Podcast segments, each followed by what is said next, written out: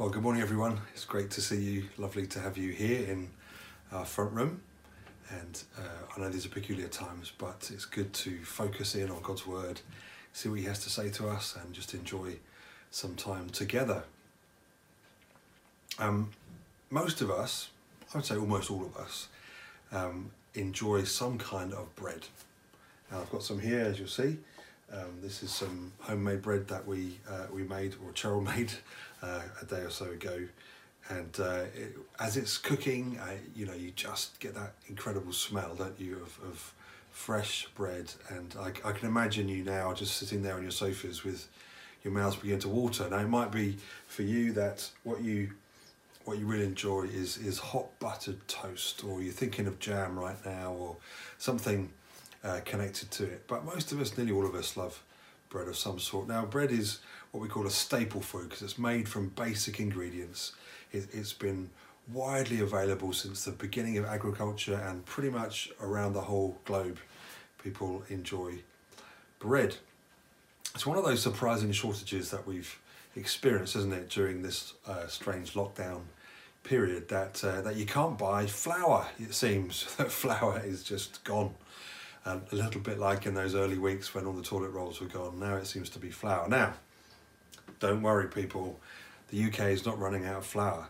This is the issue. The uh, the mills that make the flour are mostly set up to make flour uh, commercially, and so when they come to bag them, the machines that, that mill the, the, the flour, they put them in these huge big bags, um, and then relatively few mills, so I understand, um, have the facility to bag them into the small bags that we would buy uh, to make bread and cakes and stuff at home.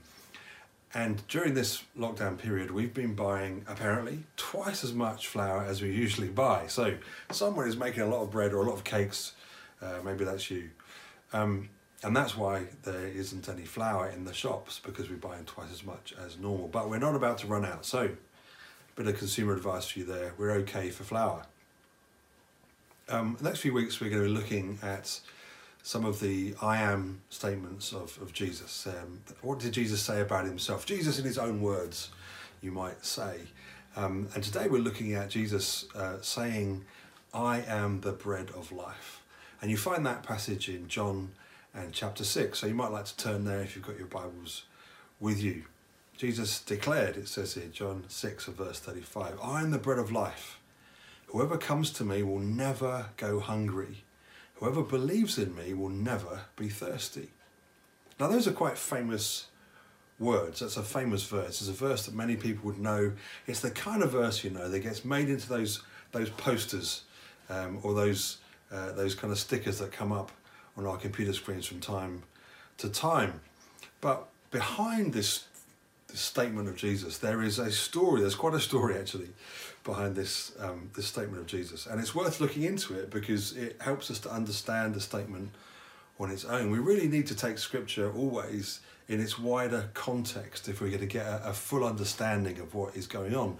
So often, and certainly it's true in the in our kind of social media age, we like to chop a little bit out and package it up nicely and put a nice background on it, and bam, there you go. And I'll do it myself, so I'm not really blaming anyone for that. But the shortest body of communication in the Bible is really a paragraph. You really shouldn't be looking at anything smaller than a paragraph in one go if you're to understand the wider context and meaning. And that's certainly true for this verse.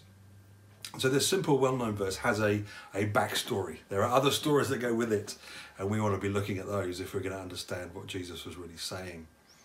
Now, two remarkable things happen before Jesus said these words. And uh, as I said, they happen in order that when Jesus were to say these words, as it, as it leads up to this moment of him making this declaration about who he was, the hearers, and those hearers were the disciples, but also the crowds around the Sea of Galilee, those crowds would get a better grasp of what he meant.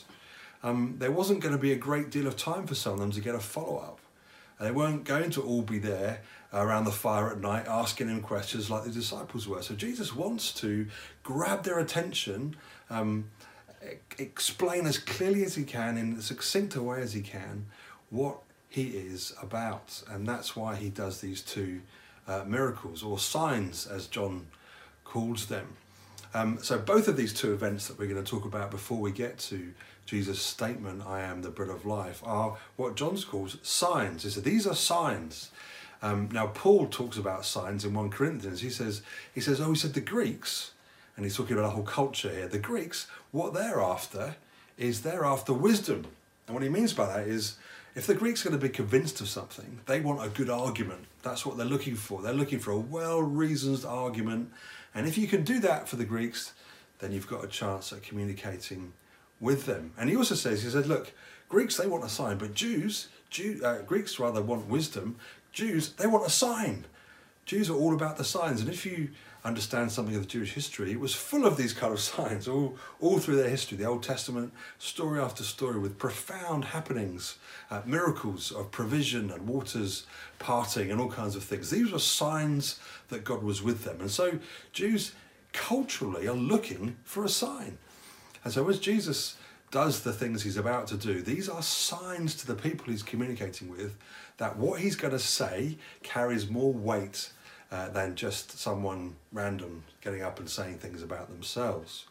And the first of these signs is a very familiar story for all of us.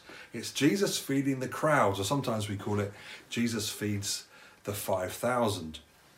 And we read this in John uh, chapter 6 and verse 5 to 9. So let me read those few verses to you because I think, I think we'll understand. I think most of us would have heard of this story, uh, some of us, of course, many, many times. So let me read it to you.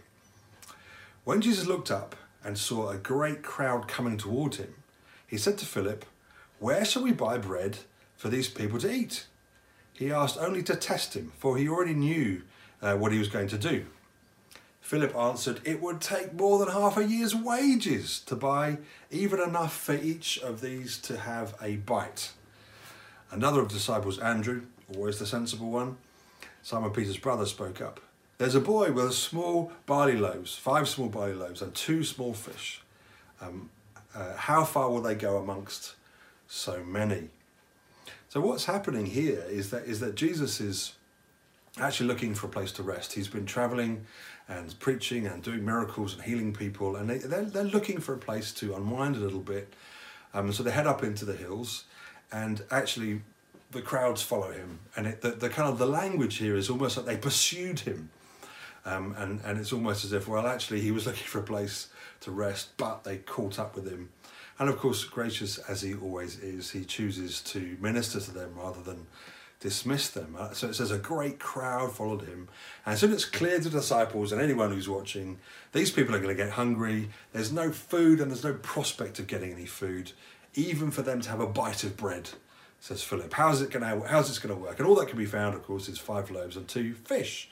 Uh, so we read and understand, and many stories of it have been told since. And so, what Jesus does is he prays and he distributes this modest meal, and as he distributes it, it multiplies. And after everyone has fed, uh, there are 12 baskets of leftovers. And bear in mind, the text tells us that there were 5,000 men, uh, which probably means there were 10, 15, maybe even 20,000 people gathering around Jesus and all eating this food. Now, you ask the West Point caterers what it's like to feed that many people. It is a mammoth task to feed so many people, an absolute mammoth administrative nightmare. And Jesus does it with five loaves and two fish. Now, what's the response of the people? Well, the response of the people is this Surely this man is a prophet. And we have to ask ourselves, why would they say that? Are prophets good caterers? Is that kind of part of the deal? Um, well, again, we need to look at who these people were and, and something of their own history to understand why they would say that. You see, for a first century Jew, uh, when they start thinking about prophets and signs and miracles, their minds go to two of the great prophets of the Jewish nation, Moses and Elijah. And of course, Moses was the one who helped the Hebrew nation escape from Egypt. Uh, they got away from Pharaoh and they fled and they were in the desert. And of course, then the wanderings through the desert led them to the promised land, to Canaan, uh, where they would finally find a home. Um, but Moses had a similar problem to the one that Jesus faced on this day. Moses is in a desert, there's no crops and there are no shops, and he has maybe a million people, and they are on a long journey. How do you feed all these people? And what happened uh, is a miracle. Um, a miracle happened every day uh, with this strange phenomena called manna. And manna would, uh, would appear each morning. So as the morning dew would evaporate off, as it, it would in this hot country, what was left behind were flakes of something that could be gathered together. I think it says it tasted a bit like coriander. Um, and they could gather this together and it would feed them and it would be their kind of staple, a bit like the bread that we've been talking about. Um, now, there were rules around this, uh, this manna, and the rules were that you could only gather manna for that one day uh, and you weren't allowed to keep any. You had to trust God for the following day. That was, that was the deal. You, you had to, there was faith in this uh, as well as provision. Um, except for one day. So, the day before the day of rest, before Sabbath, you could gather twice as much because there was going to be no manna on the Sabbath because it was day of rest. So you couldn't even go gather manna, there wouldn't be any. Now, it says as we read that story that both of those kind of rules were broken from time to time, that people did try and gather more than they needed on any given day. And, and the next morning they woke up thinking, oh, we've got some provision ready for today. They find it was all eaten by maggots. And of course, some of them would forget to gather the day before Passover and find on the Passover morning, ah, there's no manna. Um, but nonetheless, those that's part of that story. But um, the real the real connection here is Moses gave this sign through God's power, of course, and that sign was a provision of food for the people. they desperately needed it. And now here's Jesus doing a similar thing. He's providing food for thousands of people on a hillside uh, when they're desperately hungry. Now, impressive as that is, the people, it seems, um, were quite excited about just getting some food, as you might imagine. That, that was the story. There was many thousands of them, and suddenly, out of nowhere, comes a, an incredible amount of food, and and they're very excited about this. And we read what Jesus' response was uh, a few verses later in verse 26 of John 6. I'll just read it to you quickly. Jesus answered, Very truly I tell you, you are looking for me not because you saw the signs I'd performed, but because you ate loaves and had your fill. Don't work for food that spoils, but for food that endures to eternal life, which the Son of Man will give you. For on him God the Father has placed his seal of approval. So what, what Jesus is saying here is he said, look, you've you've all come to find me. You've all followed me further, as of course they do later in the in the story, not because of, of, of, some kind of miracle I've done, not because of who I am, but because you got full, you, you got stomachs full. And they're kind of saying, oh, this, this is a good deal. We'll follow this prophet because we get free food. Um, and is often the case. God is, God is working at one level and the people, and uh, you know, we often, we're, we're functioning at another much less satisfying level. C.S. Lewis puts it really nicely. He says this, we're far too easily pleased. And here is an exact example of that. The people are like, yay, free food. And Jesus is like, I'm trying to give you the, the, the words of eternal life. I'm trying to save your souls. And they're excited about some fish and some bread. There's a lesson for us in that. There's, there are big lessons in that for us in that. Let's look beyond the immediate. God is at work. He's at work right now. He's at work in your life and in my life. He's doing things uh, for His glory, for His coming kingdom uh, that we get to be part of. Now let's not get caught up in, in the in the immediate, in the peripheral. I think an example of how we how this can happen, a great example is um, it, it can be social media. And and social media seems to increasingly say you know, put forward your best post, your, your best post. And in that post, it looks on the surface like everything is great about someone's life. It all they look wealthy, they they're beautiful or handsome, they they seem to be surrounded by friends, the sun's always shining, it's always there's always by a lake or on a yacht or something. Everything seems brilliant. Of course we know because we know uh, from behind the camera that none of that is really true or very little of it is true. But what is true is this outside the front door, there's a beautiful world waiting. There's a wonderful world of experiences uh, and, and wonders to enjoy rather than trying to create this thin veneer of perfection. And I think, and I, I recognize the irony, by the way, of saying that right now, um, but that is, that is the case. I mean, Jesus is saying, look, you're, you're too easily pleased. You- You're here because I filled your stomachs with food, but I want to give you bread that will last you for eternity, that will be life forever. Uh, that, so he's so he's uh, he, he's pushing them to a deeper and greater meaning, which of course he's always doing. So they were excited about their stomachs when God was walking amongst them. Which brings us nicely to the second sign that Jesus did in the run up to this statement, I am the bread of life. Jesus walked across the lake. so if, if providing food for maybe 20,000 people wasn't impressive enough, he then walks across the lake. Um, now, I always thought, you know, I've been thinking lately, walking on water would be a great uh, way to social distance, in fact, wouldn't it? There's a lot of space out there on the water. If we could just wander off, find our own little corner, um, that would be good. Of course, we can't do that, uh, but Jesus could. The disciples, after the event of the, the feeding of these of this crowd, decide they're going to go with Jesus across uh, Galilee, and so they headed out into their boat, which again was an everyday occurrence. Many of them were fishermen. They knew about the lake, they knew about boats, they knew uh, how all this went.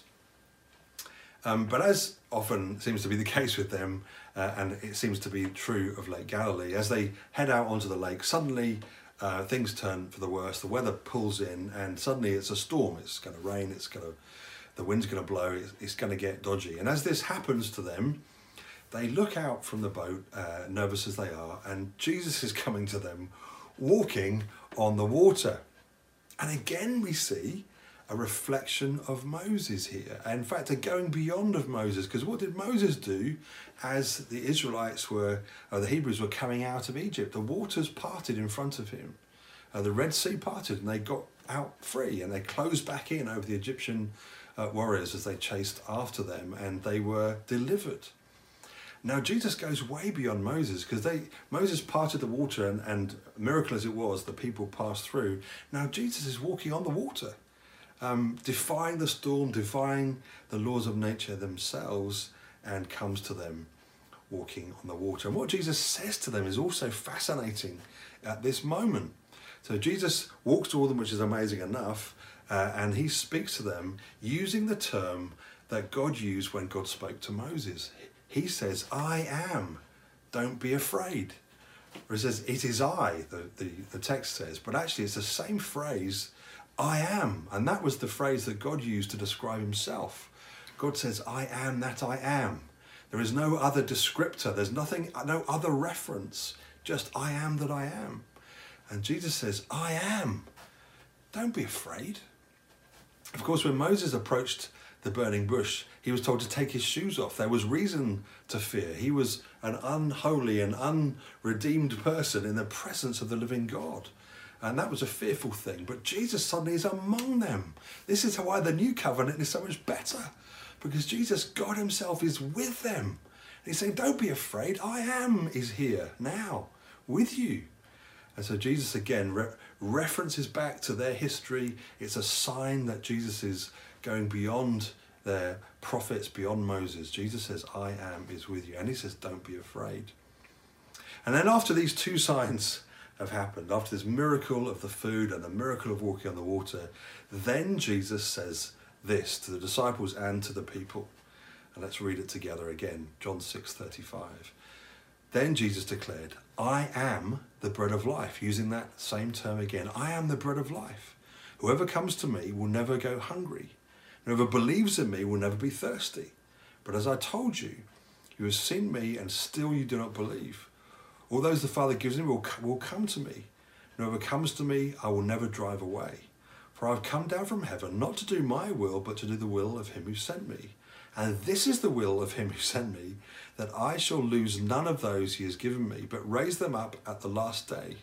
For my Father's will is that everyone looks to the Son and believes in him shall have eternal life, and I will raise them up on the last day. You see, he's saying there's an eternal food here for you. This, this food I gave you, this bread I gave you, it filled your stomachs for a few hours. But I am here that you would know a satisfaction that is eternal. And that is an astonishing promise that Jesus is making. He says, I'm the bread of life. And, and he, he uses bread because, as we said, it's common, it's a staple food. We all know what it's like to get full of bread. And that's in many ways a good thing. It certainly would be if you were particularly hungry. But he's saying, look, it's, there, there's more to it than that. That's a metaphor. Here's the real thing, and it's me. And so the signs of food and water are really about who Jesus is and what he's come to do to feed uh, our spiritual food, which ultimately doesn't just quell our human appetites of uh, that our stomachs are full, but our deepest hunger, our deepest longings are satisfied in Jesus. Now, eating is a huge sign that we need outside help. Have you noticed that missing a meal for some is just a it's a disaster. You could get miserable and down and grumpy. Um, I just can't survive for very long without food. I need nourishment. We need it. We have to eat, um, and we need it often. Um, and but Jesus is saying, look, I'm not I'm not a baked loaf. However satisfying that is, I am the bread of life, and you need me like you need the food to fill your stomachs, only in a far deeper and wider way. And so he tells them also how to eat. He says this. They asked him, What must we do to do the works God requires? And that's in verse 28. And Jesus said, The work of God is this to believe in the one he has sent. So, to receive this bread of life, to receive this satisfying, eternal bread that is Jesus, we need to believe. It's like the eating of this metaphor believe. We have our, our slogan as a church, don't we? Helping Bristol believe. And we read it here. This is the work that God requires, that we would believe in Jesus. Now, just as we teach our children to eat and to eat what's good, um, Jesus is, is helping us on the journey of belief. And when a child eats, uh, as they're learning to eat, you know, it doesn't go very well early on. If you're a parent, you know that. Uh, but you don't just give up because the first few tries don't work very well, and they just get it just gets caked around their face, and they're not. They miss their mouth, and they forget to close it, and it just all dribbles out, and the bib's full, and well, you know how it goes, and it's you know embedded in the carpet after a little while. But you keep going. Why? Because you know it's good for them. And so sometimes our stumbling towards belief, disciples said it, didn't they? Disciples said, Yes, we believe. We do believe. We're beginning to eat. Help our unbelief. And they're just really describing what it means to learn how to believe. Um, and so we need to learn too, and, and that's fine. And some of us are, are, are, are further down the journey than others, uh, are further on this kind of adventure of learning to believe. And sometimes we realise, wow, I've, I've forgotten how to do it altogether. Uh, but God is with us in it. And actually, God gives us the power of His Holy Spirit to help us to believe, help us to eat Jesus, as it were, to, to take on board who He is, His very presence, and uh, and, and and the purpose of of how where He came. Of course, communion is a very graphic example and a reminder of this truth. And so we eat bread and we drink wine that, in one sense, is, is normal and mundane and yet, in the words of Jesus, he says, No, this is so much more. This symbolizes something of such great value. Take myself into yourself, take myself upon yourself. I'll become part of you, you become part of me. We become part of the same family. He invites us in, he invites us to be part of who he is. It's an incredible honor. It's what love is to say, I want you to be part of who I am. And Jesus does that. And of course, that's why we that's why we take communion. That's why it's bread and wine. It's this simple staple food that is elevated in the words of Jesus to mean something so much greater. That the needs, the deep longing and hungering of your heart can be fully satisfied, and that this bread doesn't just get you to the next meal. This bread takes you into glory. It takes you into the very presence of God Himself. It's a wonder. It's yes, it's a metaphor we need to, to grapple with personally. And i I ask you to do that even this week. Think about the bread. Think about the wine. Think about the words that Jesus says, I'm the bread of life. If you come to me, you'll never be hungry. Not that our stomachs will be full, but our hearts will be satisfied forever. Let's just finish before we take communion together by reading the last few verses we're going to cover today in verse 53. Jesus then really explains what he means. Then Jesus said to them, Very truly I tell you, unless you eat my flesh or the flesh of the Son of Man and drink this blood, you have no life in you. Whoever eats my flesh and drinks my blood has eternal life, and I will raise them up on the last day. For my flesh is real food, My blood is real drink. This is the real one. This is the real thing. Not the metaphor, the real thing. Coming to know Jesus, believing in him. Whoever eats my flesh and drinks my blood remains in me and I in them. Just as the living Father sent me and I live because of the Father, so the one who feeds me will live because of me. This is the bread of, that came down from heaven. Your ancestors ate manna and died. But whatever feeds on this bread will live forever. God is promising us not just longevity of life, but quality of life, of knowing Him, of having uh, the deepest needs, the longings of our human heart and nature met in He, uh, in, in Himself. And so we're going to take communion now. We're going to do this very thing. Jesus said, I'm the bread of life. He said, Eat of me, drink of my blood, be part of me, believe in me. And so as we do that, um, I invite you just to, if you've got bread with you, just to do that now. I'm going to do this. It's good to see sometimes a, a whole loaf broken. This is a fairly substantial loaf. It's good to see the breaking of it because it reminds us that Jesus, uh, in order to communicate this faith to us, to to be uh, to draw us into His presence, He had to be broken. His body was broken, and it's good to see that because it was a it, it was a real thing. And, and as we break bread, it reminds us of that real activity of Jesus. His body was broken, and so we take we take bread and we eat it and we say, oh, Jesus, I thank you. I thank you that I get to be part of you, that you miraculously, wonderfully, by faith, are part of me. Thank you, Lord Jesus.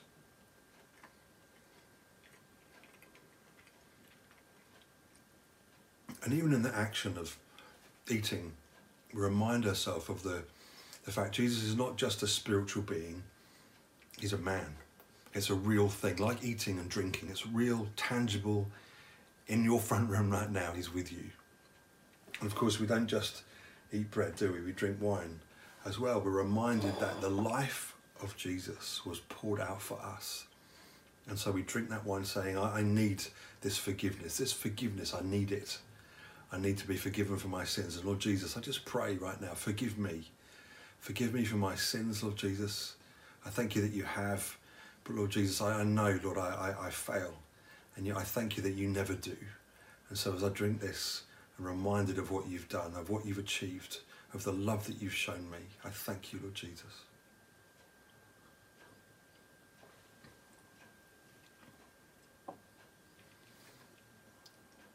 So Jesus said, If you eat of me and you drink of me, you will never be hungry and you'll never be thirsty.